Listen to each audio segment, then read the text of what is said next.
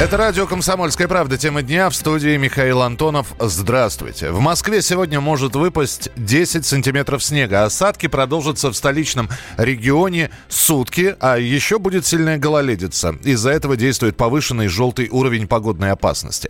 Также в Москве и области сильный ветер и возможен туман.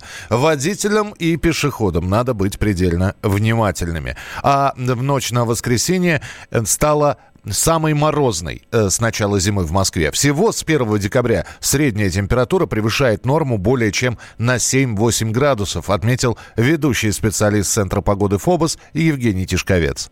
На базовой метеостанции ВДНХ под утро столбик термометра опустился до минус 6 градусов ровно, ну а по области местами ударили морозы до минус 12,2. Однако даже такие температурные показатели вдвое ниже, чем положено по климатической норме января. Тем не менее, для необычайно теплой зимы 2019-2020 годов, а я напомню, что положительное отклонение от нормы составляет сейчас плюс 7,2, это все-таки выдающийся результат. Напомним, что лишь однажды в декабре было холоднее минус 5 градусов, а в январе самая низкая температура была зафиксирована метеорологами. Под утро 1 числа тогда было минус 3 градуса ровно. Высота снежного покрова в столице тоже небывалая для этого холодного сезона. Сейчас она составляет 7 сантиметров, но в Подмосковье сугробы местами выросли до 13-17 сантиметров. Это на юго-западе и юге Московской области. Чего не было, конечно, тоже за весь этот зимний сезон. Хотя по климату, я напомню, что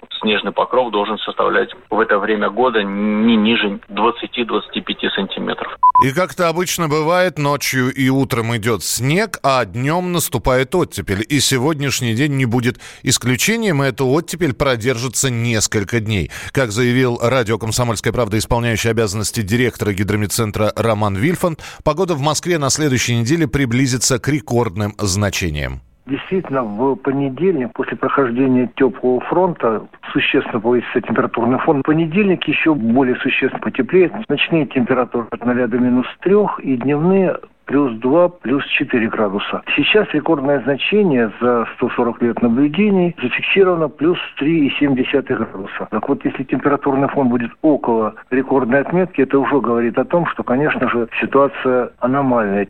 Целом в стране отмечается аномальное тепло из-за атлантического циклона, который наблюдается на европейской территории России. А климатологи считают, что в России процесс изменения климата в рамках глобального потепления идет в два с половиной раза быстрее, чем в среднем на планете. Климатологи говорят, что в этом году резкие погодные изменения и природные катастрофы станут обыден, обыденностью. Такая тенденция будет сохраняться, отмечает ведущий сотрудник отдела динамической метеорологии и климатологии главной геофизической обсерватории имени Воейкова Андрей Киселев. Это имеет место, и, в общем, нет оснований думать, что в ближайшее время ситуация сильно поменяется. Конечно, год на год не приходится, поэтому говорить, что, например, следующая зима будет подобна нынешней, нет никаких оснований. Но если говорить о долговременной тенденции, то это будет сохраняться ситуация, то есть температура будет потихоньку возрастать. Действительно, та тенденция, что увеличивается количество всевозможных неблагоприятных климатических и погодных явлений, она тоже имеет место дает такую информацию Росгидромет. Есть статистика за последние, в общем-то, десятилетия. Рост совершенно четко отмечается. Ну вот я обычно привожу цифры о том, что до 2000 года, соответственно, число неблагоприятных климатических явлений было где-то между 150 и 200, а начиная с 2007 года, по крайней мере, раз в два года, это число переваливало за 400. В частности, в 2018 году оно составило 465. Поэтому э, вот эта тенденция к увеличению подобных э, эпизодов, причем речь идет исключительно об эпизодах, нанесших ущерб либо экономике, либо благополучию граждан. Условно говоря, более безобидных климатических аномалиях, то их, конечно, было раза в два больше. Специалисты уточняют, что изменение климата связано и с другими причинами. В частности, сейчас меняется режим циркуляции вод в океане и воздуха в атмосфере. Также во многом темпы потепления определяет большое количество суши на территории страны. В Кремле прошли переговоры президента России Владимира Путина и канцлера ФРГ Ангелы Меркель. Они длились более трех часов. Основные темы встречи – ситуация в Ливии и Иране, а также строительство газопровода «Северный поток-2». Меркель, в частности, заявила, что «Северный поток-2» необходимо достроить, несмотря на санкции, которые ввели США. В свою очередь Владимир Путин отметил, что Россия готова завершить строительство газопровода своими силами без привлечения иностранных партнеров. Мы, безусловно, сможем достроить э, самостоятельно, без привлечения иностранных э, партнеров. Э, вопрос в сроках – это вот единственный вопрос, который стоит в этой связи. Безусловно, окончание строительства будет отодвинуто на несколько месяцев. Но надеюсь, что до конца текущего года, либо в первом квартале следующего года работа будет завершена и, и газопровод заработает. Также лидеры двух стран обсудили ситуацию в Ливии. Президент России сказал, что очень рассчитывает на прекращение огня и боевых действий в этой стране. Один из вопросов Владимиру Путину касался присутствия в Ливии российских наемников. Как сказал глава государства, если они есть, то не представляют интересов России. Если там и есть российские граждане, они не представляют интересов российского государства и денег от российского государства не получают. Вообще в зоне конфликта много всяких наемников, в том числе, э, по нашим данным, значительное количество наемников переброшено из Идлибской зоны Сирии в зону конфликта в Ливии. Это очень опасный процесс. Мы э, с господином Эрдоганом вчера тоже об этом говорили. Мы надеемся, что после нашей договоренности и э, исходим из того, что они будут исполнены и конфликтующими сторонами в Сирии, прекратятся боевые действия, одновременно с этим прекратится и переброска в Ливию дополнительных контингентов наемников, в том числе и Сирийской Арабской Республики. Еще один важный момент переговоров Путина и Меркель. Они обсудили иранскую ядерную сделку, которую Владимир Путин назвал чрезвычайно важной не только для региона, но и для всего мира. Россия и Германия, заявил президент России, решительно выступают за дальнейшую реализацию иранской ядерной сделки. Помимо этого, на совместной пресс-конференции российский лидер отметил поддержку Германии в энергетических вопросах и особо подчеркнул важность достигнутого соглашения между Москвой и Киевом по газу. В ходе переговоров мы также затронули вопросы, связанные с продолжением транзита российского газа через территорию Украины. Было отмечено важное значение достигнутых 31 декабря договоренности между «Газпромом» и украинскими партнерами, в соответствии с которыми транзитные поставки будут осуществляться в течение следующих пяти лет.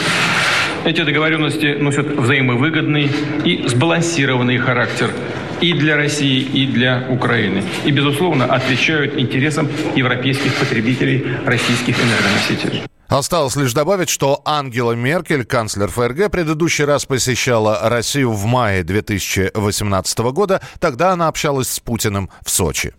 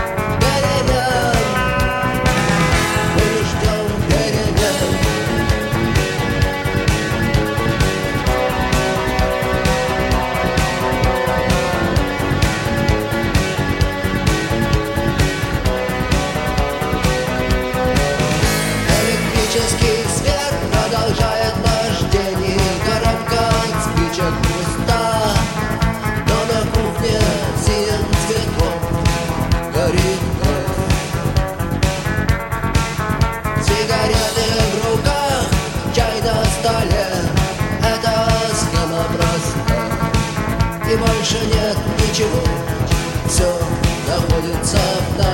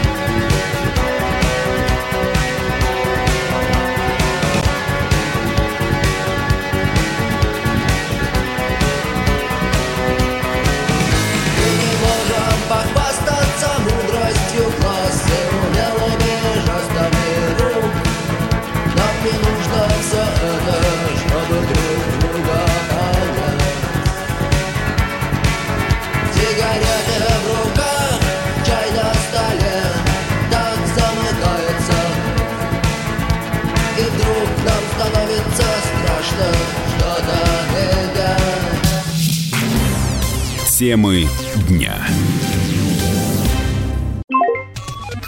Всем привет! Меня зовут Александр Тагиров, и я автор подкаста «Инспектор гаджетов». Все самое интересное из мира технологий, мобильных устройств и всевозможных умных приблуд, которые неоспоримо приближают наше будущее. Ищите мои подкасты на всех популярных платформах, подписывайтесь, ставьте лайки и оставляйте комментарии. А если у вас есть для меня интересные темы или вопросы, пишите на подкаст собака.phkp.ru. Всем хай-тек пока и да пребудут с вами технологии.